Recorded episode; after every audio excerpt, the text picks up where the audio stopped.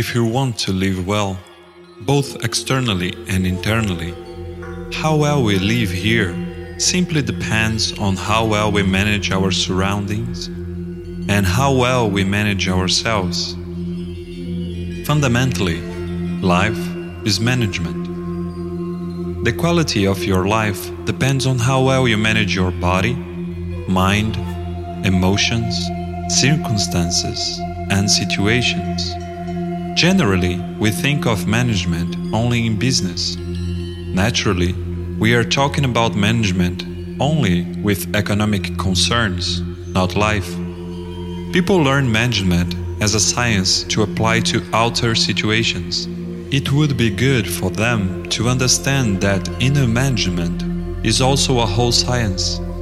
If you want to live a life of fulfillment and being and offering the same to people around you, you must know what it means to manage your interiority. Listen to these seven important life lessons according to Sadhguru's wisdom. If you want to make your life experience more profound and beautiful, you should never forget this.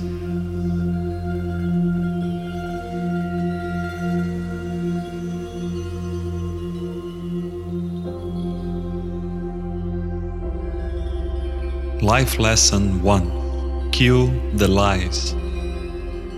Just spend a minute to identify at least one thing in your life that is not necessary and kill that today. When I say kill, don't start thinking about your boss, mother in law, or neighbor.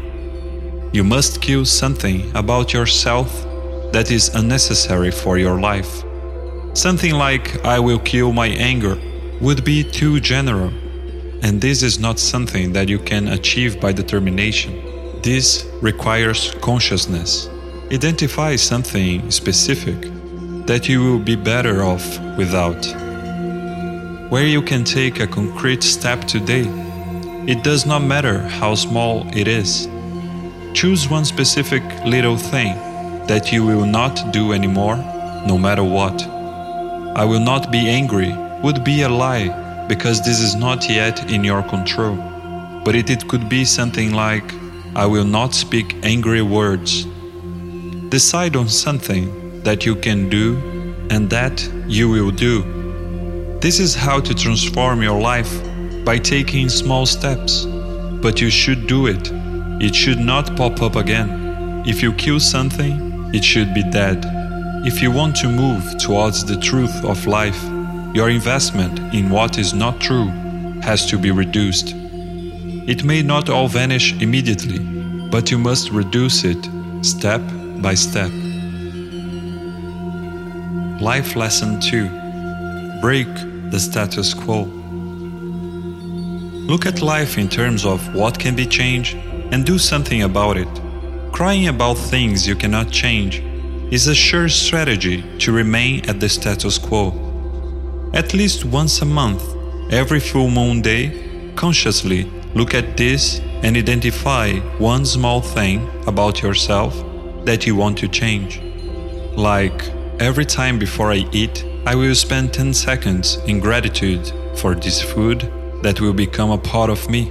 Or, every time I use anything that is an essential element of my life, like the soil, the water, the air, and everything else around me, I will save 1% of it. Or I will see to it that I only put on my plate what I can eat. These small things will change your life and set you apart. Life Lesson 3 Remember, you are mortal. A significant thing every human being has to do is structure their psychological and emotional framework around the most fundamental fact of their life their mortality. It takes a lifetime for people to understand that they are mortal. They need a heart attack or the appearance of a malignant lump somewhere to remind them. You need to celebrate and enjoy every moment of your life because life does not wait for you even for a moment. If you were immortal, you could enjoy a hundred years each of depression, anxiety, madness, and misery, and then on the 500th anniversary, you could become joyful. But that is not the case. You are mortal and it is ticking away. So there is no time for frustration, depression, anxiety, anger, or any unpleasantness in this life. No matter what work you are doing, every day you must stick your fingers into the earth at least for an hour. This will build a natural physical memory, a bodily memory that you are mortal. Life Lesson 4 Choose to live intelligently. Within yourself, is it more pleasant to be loving or to be angry, hateful, and jealous? Which is a more intelligent way to exist? Loving. All I am saying is please live intelligently. This is not for someone else's sake. It is pleasant and beautiful for you. Creating a loving world is not a service that you do for someone else. It is an intelligent way to exist. You can create a loving world in every activity you do in your life. Creating a loving world does not mean doing something more or less. If you live your life constantly focused on what you want, it will unquestionably happen in your immediate surroundings, and it will also begin to happen in the larger surroundings. Life Lesson 5 Determine the quality of your life. In many ways, most people's happiness, peace, and love are mortgaged to the external situation. If the stock market goes up, you are happy.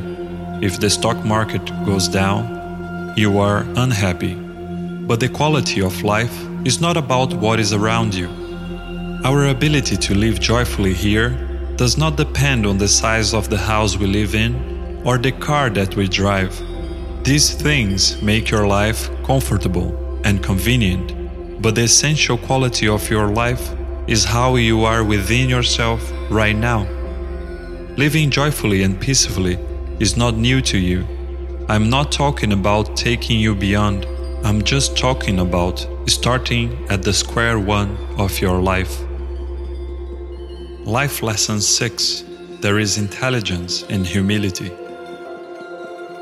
The difference between a fool and an intelligent person is that an intelligent person knows how foolish he is, a fool does not.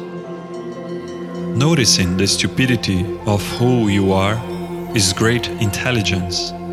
Anything in this existence, a tree, a blade of grass, a grain of sand, one single atom. Do you understand any of these things fully? No. When this is your level of intelligence and perception, how should you walk in the world gently, with a little humility, respect, and love for everything around you? If not love, then at least with awe, because you don't understand a damn thing in this world. If you just learn to walk like this, you will not escape a spiritual process. You don't need any teaching, it will happen to you anyway.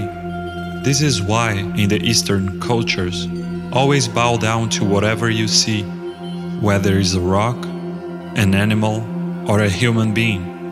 Being in reverence towards the very earth that you walk upon, towards the air that you breathe, the water that you drink, the food that you eat, the people that you come in touch with, and everything else that you use, including your body and mind, is a way of ensuring success in every endeavor that we partake in. Life Lesson 7 There is no good and bad. Your inner world, if you want to call it that, should only reflect what is around you.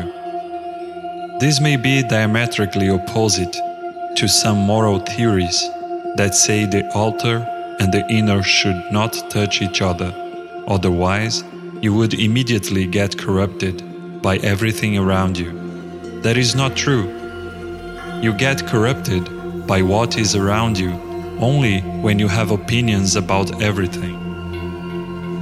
You look at one thing as good, something else as bad you get attached to what you consider as good.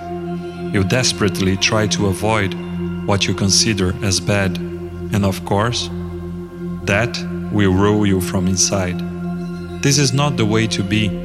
Seeing everything just the way it is, that's the way to be within. If you see something other than what is there, you are contaminating the world with your opinions and prejudices.